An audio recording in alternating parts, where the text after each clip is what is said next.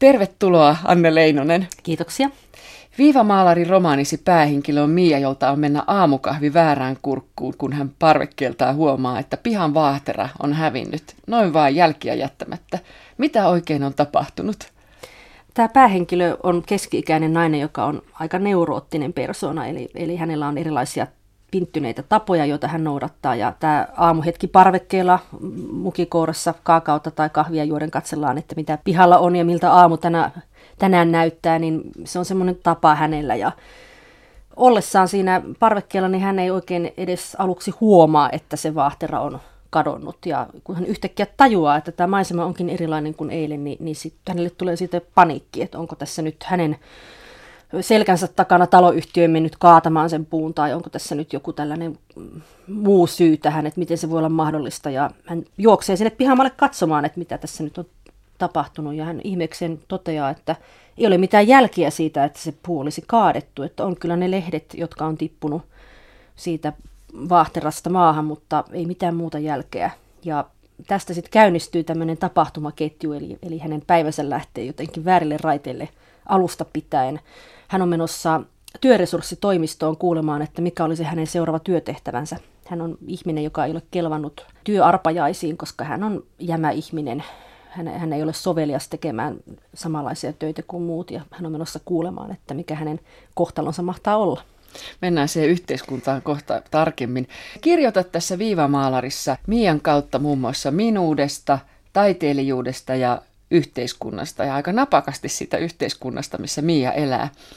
Päähenkilö Mia luokitellaan siis jämäihmiseksi. Mikä semmoinen oikein on, Anne Leinonen? Hän ei kelpaa enää mihinkään tavalliseen työhön. Hän on, hänen elämässään on tapahtunut sellaisia asioita, mitkä on tehnyt hänestä rikkonaisen. Hän, hän ei koe itse olevansa kovin hyvässä kunnossa. Hän pärjää kyllä, ja tässä tarinassa on viitteitä siihen, että mitä hänelle on tapahtunut aikaisemmin. Että lukija pääsee sitä sitten pohtimaan, että mikä hänen oikea kohtalonsa on aikaisemmin ollut. Ja hänelle on tosiaan sitten ilmoitettu, että, että sä olet niin kuin kelvoton tämmöisiin tavallisiin arpajaisiin. Ja hän on jotenkin yrittänyt koko ajan selviytyä elämästä. Hänellä on ihan kunnon työmoraali, että kun hän saa sitten uuden tehtävän, niin hän tarttuu kyllä toimeen heti, vaikka ei ihan ymmärräkään, mitä hänen pitäisi tehdä ja mitä häneltä odotetaan. On turvallista puhua viivamaalarin yhteiskunnasta. Siinä on kuitenkin jonkinlaisia semmoisia viittauksia tähän meidän yhteiskuntaan ja sinä itse luokittelet tämän romaanisi maagiseksi realismiksi. Kerrotko siitä? No, mulle se tarkoittaa semmoista todellisuutta, joka on jollakin tavalla nyrjähtänyt pois raiteiltaan, eli, eli muistuttaa meidän omaa arkeamme, mutta siinä on kuitenkin semmoisia jonkinlaisia fantastisia tai epätodellisia elementtejä.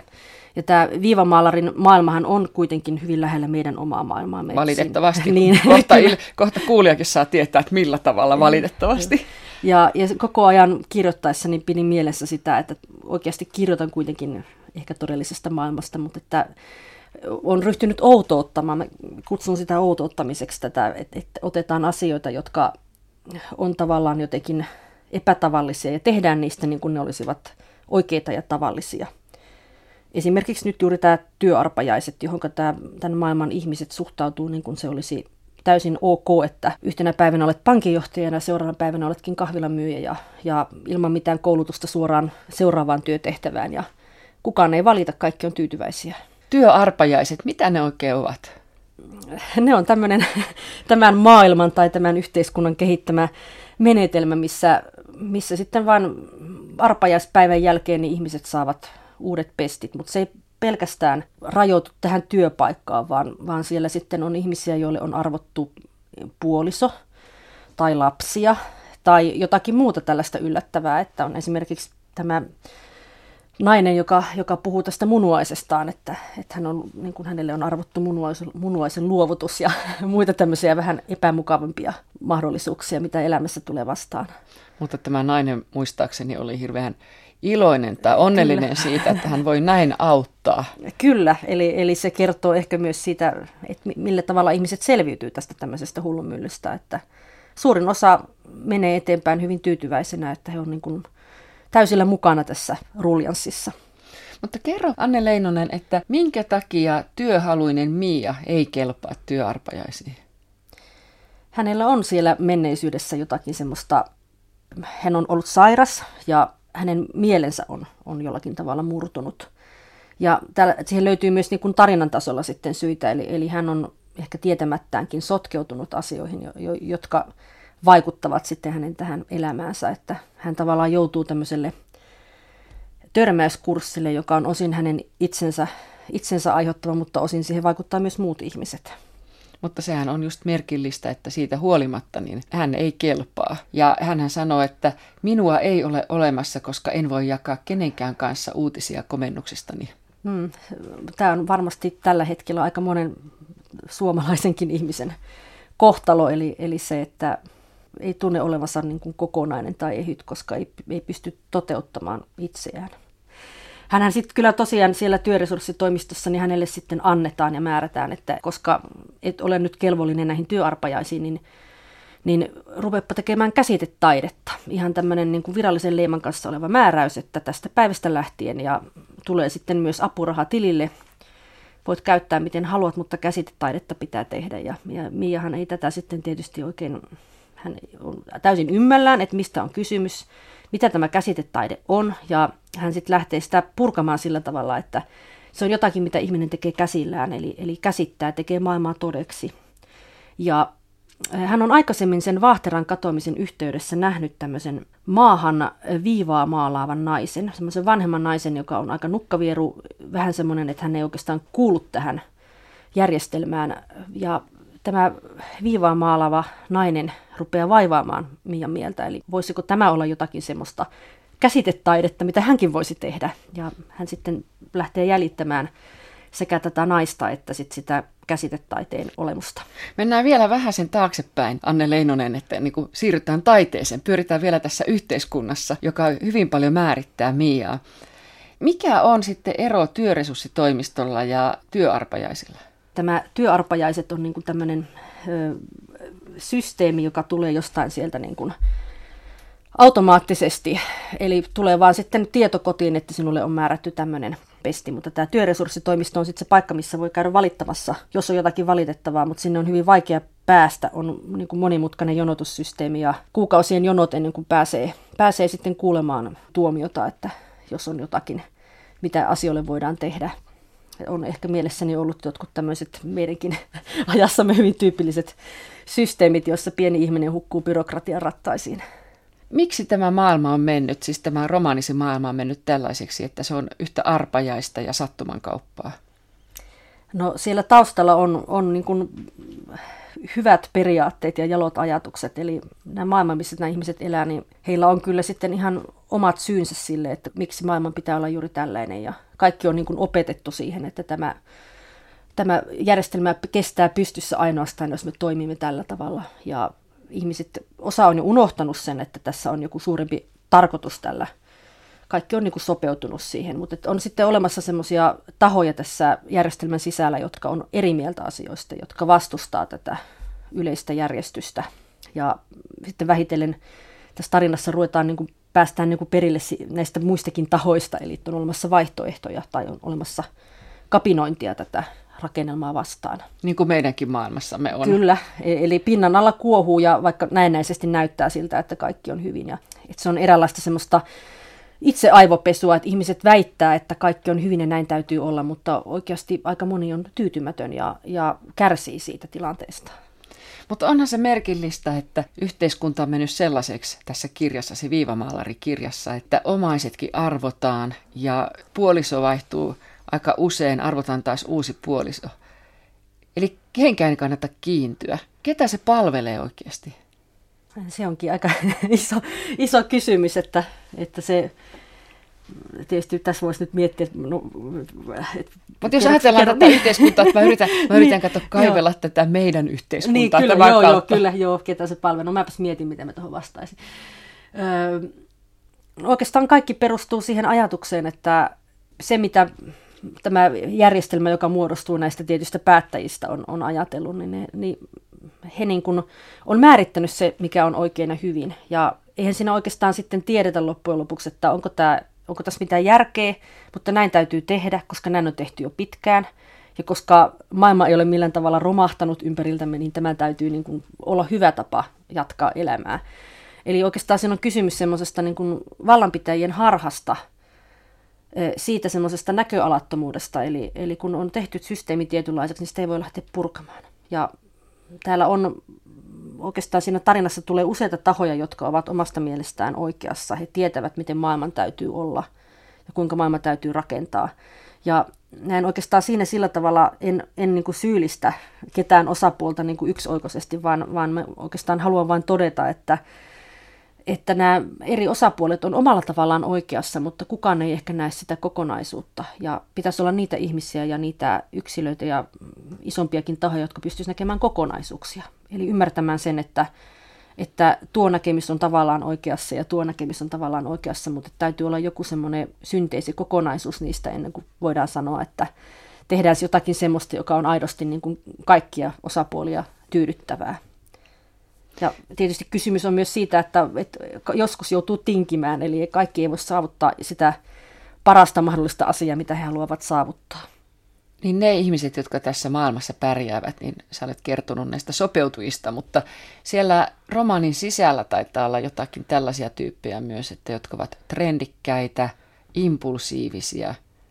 Mitä kaikkea sä luetteletkaan siinä? Niin, sellaisia, jotka osaa mennä oikeaan jonoon juuri sillä hetkellä, kun joku tietty asia on muodissa hetken aikaa. Ja, eli he, he tavallaan on juuri niitä menestyjiä, jotka pystyy niin kuin elämään siinä hektisessä rytmissä, pystyvät kävelemään niin kuin kadulla oikeassa nopeassa rytmissä ja, ja pystyy elämään näiden muotivirtauksien mukana. Tai kuuluvat esimerkiksi näihin niin sanottuun enkelipongaajiin, eli, eli ovat mukana näissä tämmöisissä erilaisissa hörhö, hörhöjärjestöissä ja niin kuin tavallaan siellä sitten saavuttavat mainetta ja kunniaa sillä, että he ovat nähneet enkeleitä aidosti ja oikeasti ja voivat niin kuin todistajien läsnä ollessa ovat todistaa sen, että he ovat myös nähneet aidosti näitä enkeliolentoja.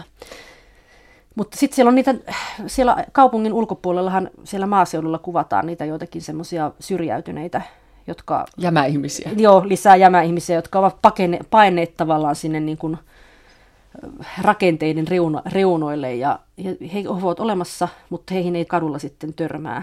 Kaikki on tavallaan siistittyä tai tehty mahdollisimman niin kuin yhdenmukaiseksi. Enkeleistä mainitsit tuossa äsken ja Ehkä en paljasta liikaa, jos puhutaan enkeleistä sen verran, että sinun romaanissasi enkelit eivät ole hyviä. Joo, ne, ne Eikä eivät... enkeleiden kannattajat. Ei, joo. Tota, se, enkelit edustaa semmoista, mä, mä otin tämmöisen niin kuin myyttisen hahmon ja rupesin käyttämään sitä aika vapaasti. Eli vaikka tietysti heistä puhutaan niin kuin kristinusko-kontekstissa tietenkin enkeleistä, mutta ei, ei tota, he eivät ole niin kuin kristinuskon enkeleitä todellakaan. Ja niihin törmää kirjallisuudessa ja taiteissa ja arkipäivässä ja ihmisten keskusteluissa. Ja siinäkin suhteessa tämä päähenkilö Mia kokee olevansa huono ihminen, koska hän ei ole kyennyt näkemään yhtään enkeliä toiminnassa. Toiset todistaa kovasti, että he ovat nähneet enkeleitä ja, ja ovat sillä tavalla päässeet mukaan erilaisiin järjestöihin, koska he ovat hyviä pongaamaan enkeleitä arkisessa ympäristössä, mutta että ei tämä keski-ikäinen päähenkilömme Enkeleitä vaarallisempia oikeastaan ovat he, jotka ovat näitä kiihkeimpiä enkeleiden kannattajia tai uskovat enkeleihin. Kyllä, koska he ovat valmiita muuttamaan ja tuhoamaan maailmaa ympäriltään saadakseen asiat mieleisikseen.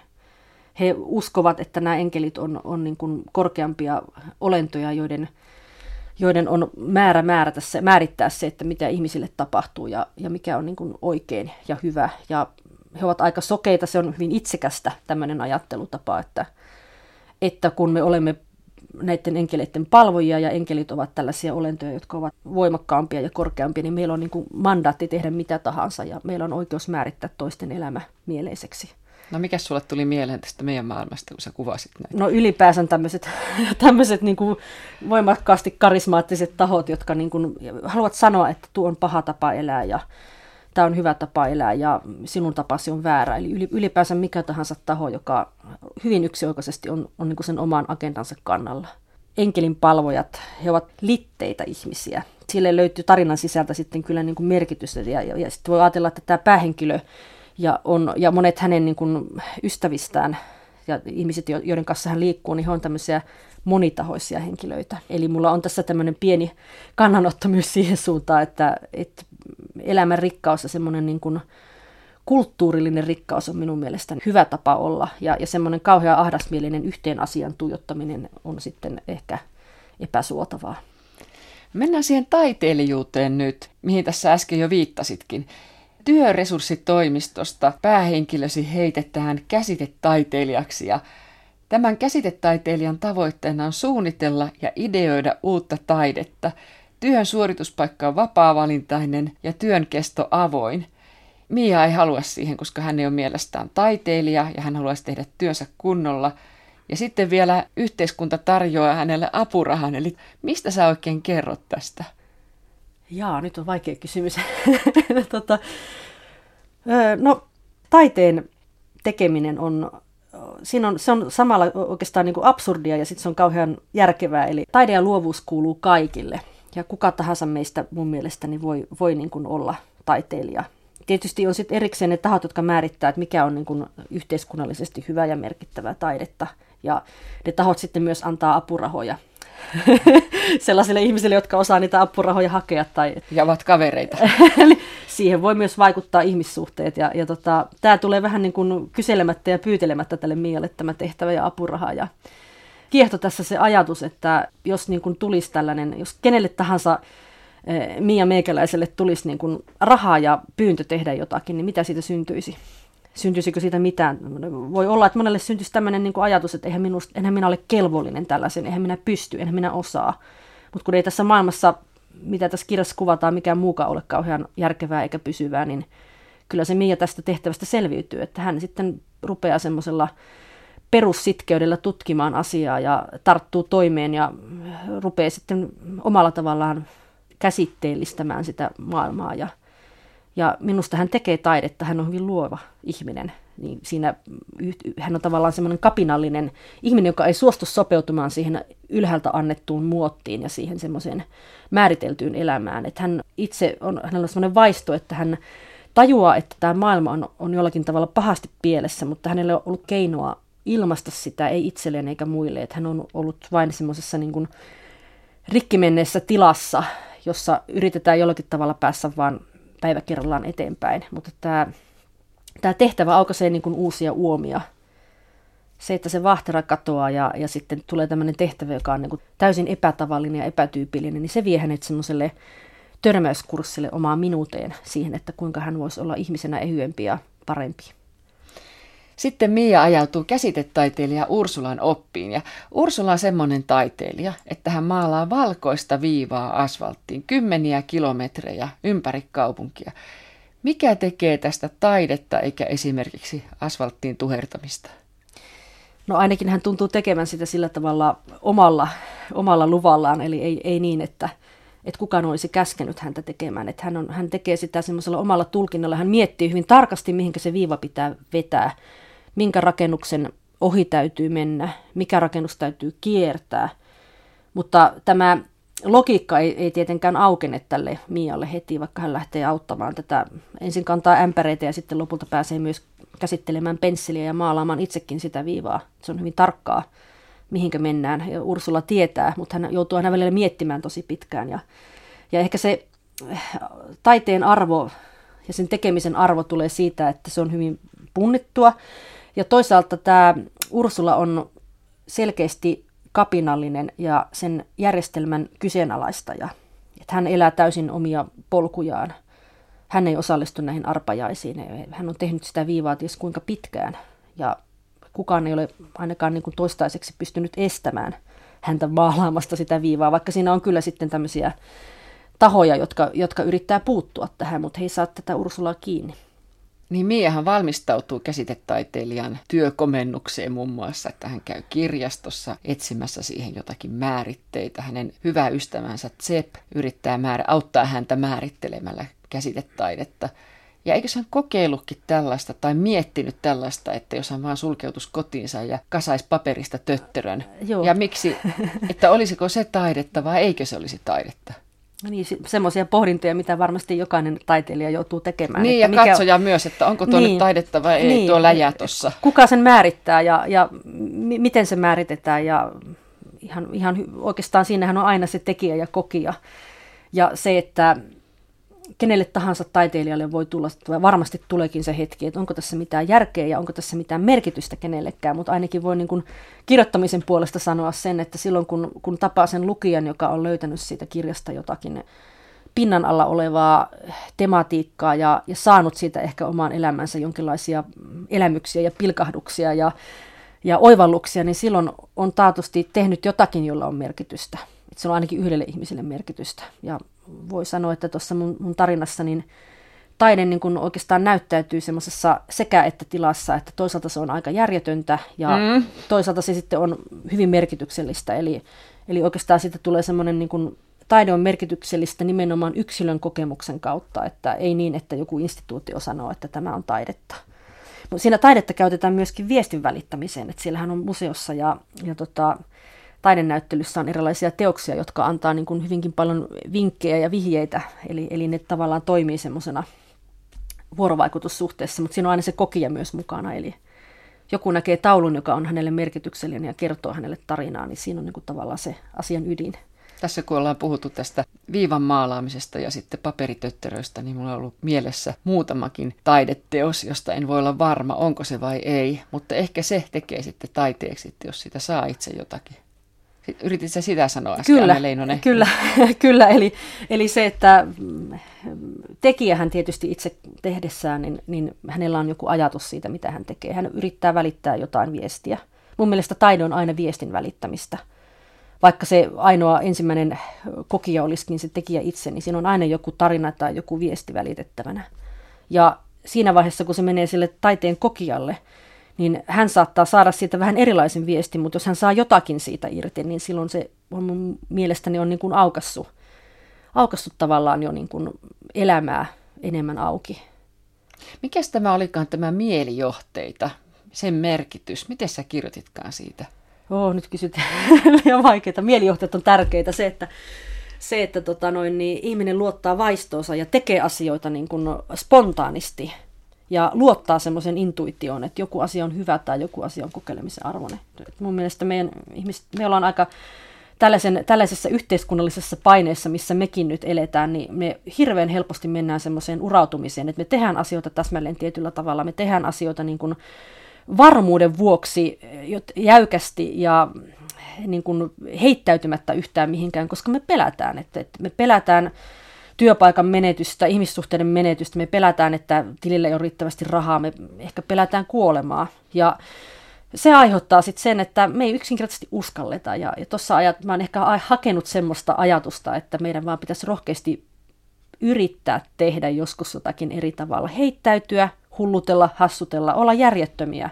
Maalata vaikka sitä viivaa sinne asfalttiin, vaikka siinä ei ole mitään järkeä noin näennäisesti, koska sillä voi kuitenkin olla jotakin merkitystä. Niin, Miallehan alkaa tapahtua tässä yllättäviä asioita, että turvattomaksi itsensä tunteva alkaakin saada rohkeutta, kun turvaverkkoa ei enää olekaan. Tämä on suora lainaus melkein tuosta sun kirjasta. Kyllä.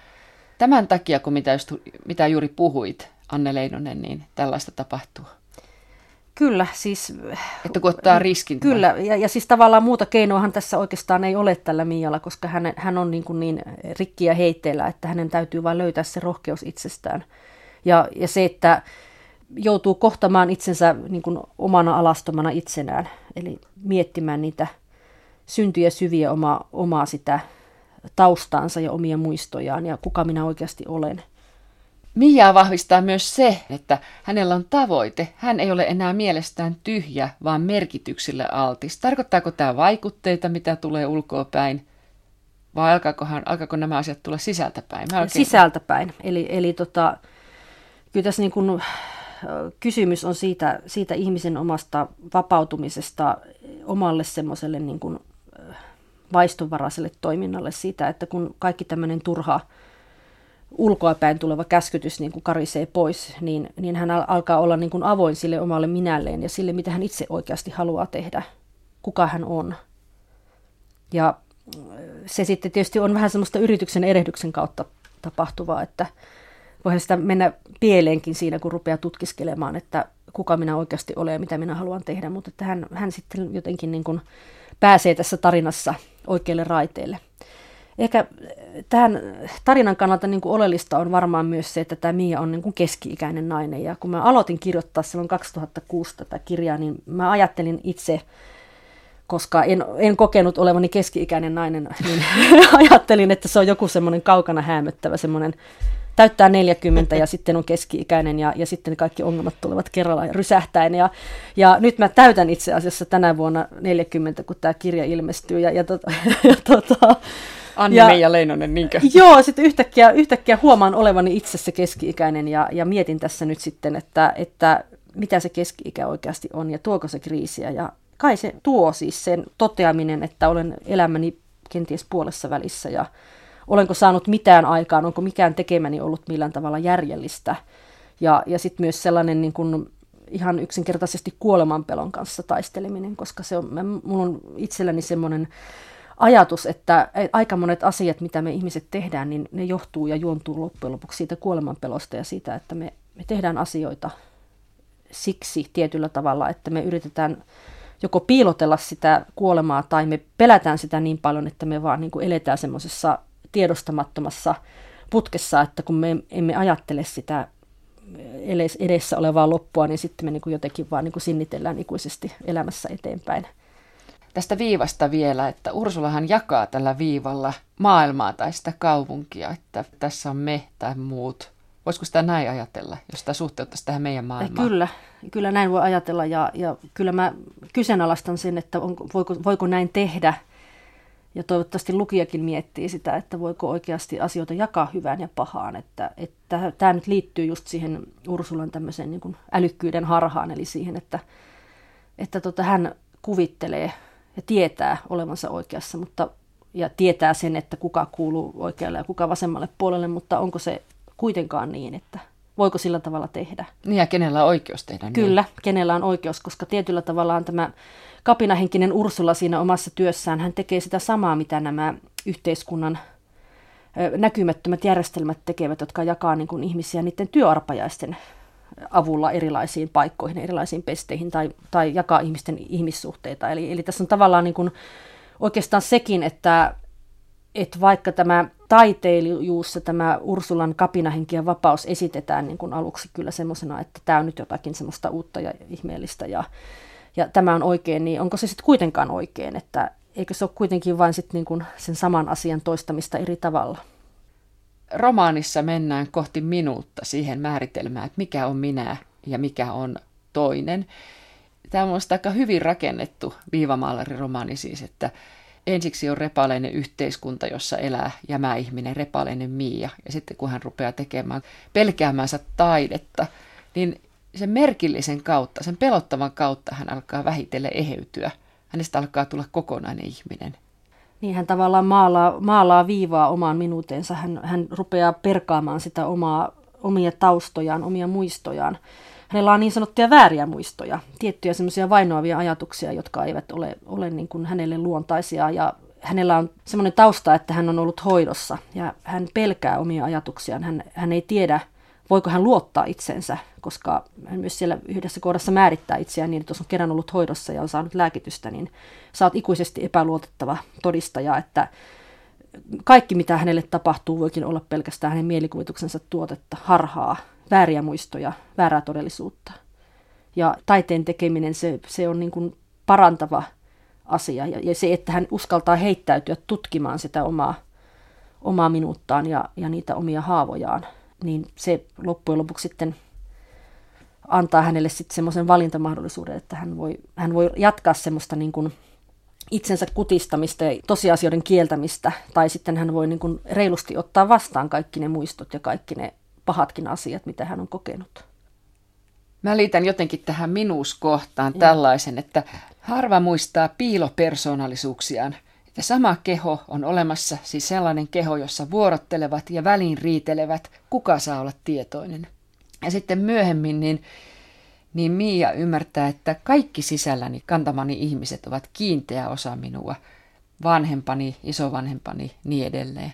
Liittyykö nämä jotenkin toisiinsa, Anne Leinonen? Kyllä, joo. Eli, eli täällä alkupuolella Mialla on tosiaan persoonallisuuksia, joista hän ei ole tietoinen. Hän, hän kantaa sisällään ihmisiä, jotka aiheuttavat hänessä sellaisia asioita, että hänen, hänen tekee mieli ostaa mekkoja tai hänen tekee mieli, mieli neuloa. Hänen komeronsa on täynnä neuloksia, jotka ovat jääneet kesken ja hän, hän tavallaan torjuu kaikki nämä. Hän ei halua olla tietoinen niistä, hän ei halua, halua niin kuin, hän haluaa olla hän itse.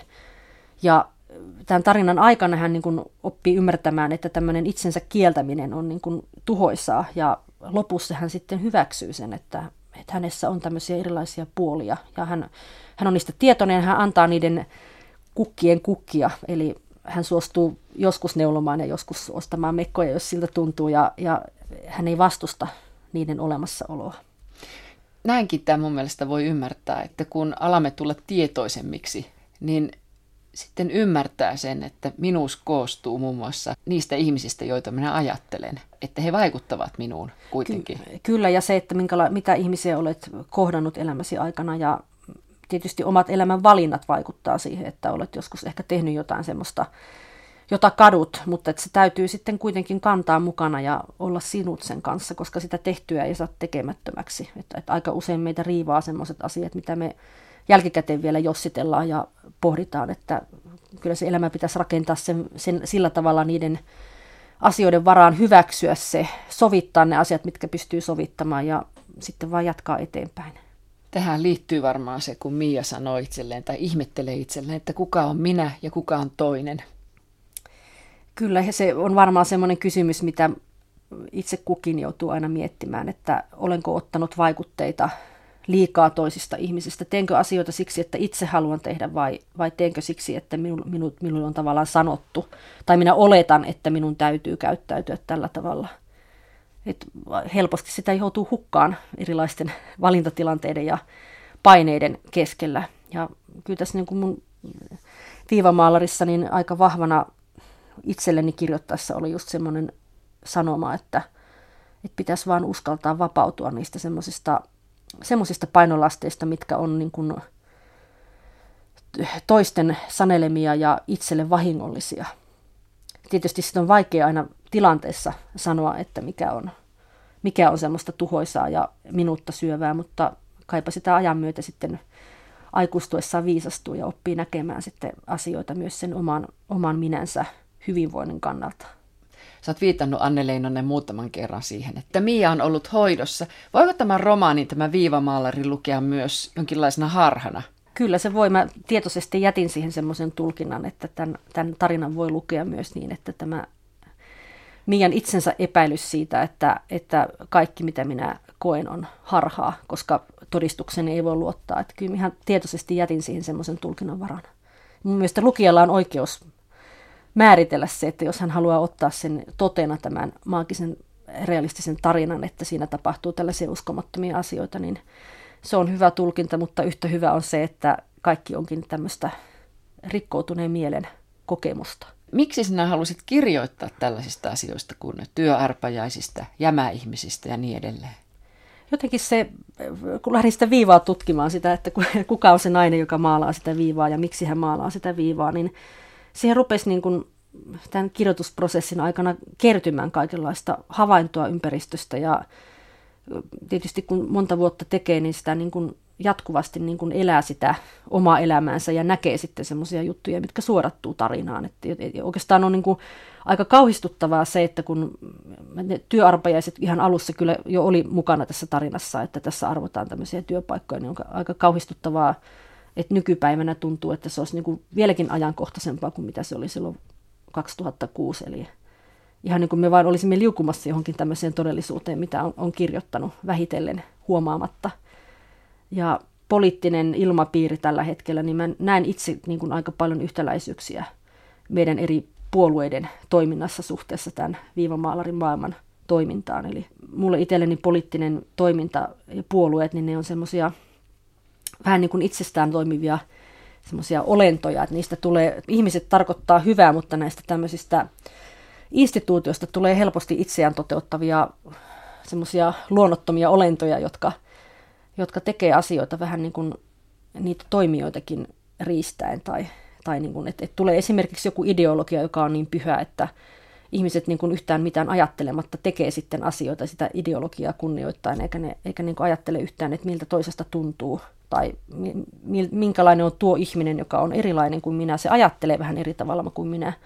Ja sen puole on esimerkiksi eri, että se kuuluu eri puolueeseen, mutta onhan sekin ihminen. Että, että esimerkiksi viimeisien vaalien aikana niin ihmiset on puhunut aika, aika ilkeitä toisistaan, vähän niin kuin tehnyt demoneja toisistaan, ihan vain sillä perusteella, että ihminen kuuluu eri poliittiseen puolueeseen tai tukee. Siinä on mitään järkeä. Kaikkihan me täällä ollaan rakentamassa samaa maailmaa ja yritetään niin kuin parhaamme, niin pitäisi vaan nyt yrittää löytää joku semmoinen yhteinen sävel. Päähenkilösi Mia on sitä mieltä, että käsitetaiteilija Ursula on ehkä joutunut oman älykkyytensä harhaan. Mia pohtii älykkyyttä myös näin. Vähemmän älykkäät voivat tyydyttää oikeudenmukaisuuden halunsa uskonnolla, viihteellä ja he voivat keskittyä nauttimaan vaikkapa syömisestä.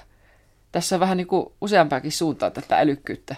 Kyllä joo, eli, eli tässä nämä, eh, siinä on kaksi ajatusta. Se, että oikeastaan molemmat tiet on niin kuin harhaanjohtavia. Se, että sä olet niin älykäs, että sä uskot, että kaikki mitä sinä teet on hyvää ja oikein. Ja sinä voi tavallaan niin kuin harhautua niihin omiin suunnitelmiinsa. Ja, ja Ursulakin tässä tarinassa, niin hän näyttäytyy semmoisena henkilönä, joka on niin kauhean oikeassa koko ajan, että päähenkilöäkin alkaa ärsyttää, että miten, miten ihminen voi olla noin varma itsestään. Ja mitä jos hän tekeekin virheitä päätellessään, että nuo asiat kuuluu oikealle puolelle ja nuo kuuluu vasemmalle puolelle. Että jos hän piirtääkin sen viivan väärin, niin minkälaista tuhua siitä tulee, niin kuin inhimillisiä tragedioita. Mutta sitten toisaalta tässä kritisoidaan sellaisia ihmisiä, jotka on niin kuin tyytyväisiä siihen, että he elävät vaan elämäänsä niin kuin sen helpoimman kautta, eli eivät millään tavalla haasta, haasta itseään. Heille riittää tosiaankin niin kuin pelkästään syöminen ja nautinnot ja ehkäpä johonkin uskonnollisuuteen keskittyminen, eikä, eikä he, niin kuin, he niin kuin tavallaan antaa sen pyhittää sen oman elämänsä. Ja ajattelee, että se riittää, että on, on niin kuin tavallaan ihan riittävän oikeudenmukaista, kun, kun minä nyt tässä elän tällä tavalla. Ja muut saa tehdä sitten ihan mitä, mitä haluavat. Että, että tavallaan semmoinen niin kuin näköalattomuus, eli, eli ehkä mä tässä nyt yritän ottaa siihen kantaan, että olisi hyvä, että ihmisillä olisi yleviä päämääriä, mutta sitten täytyy aina muistaa, että ylevät päämäärätkin voi niin kuin olla kaksiteräinen miekka ja, ja ne saattaa satuttaa ihmisiä, jos niitä käytetään väärin.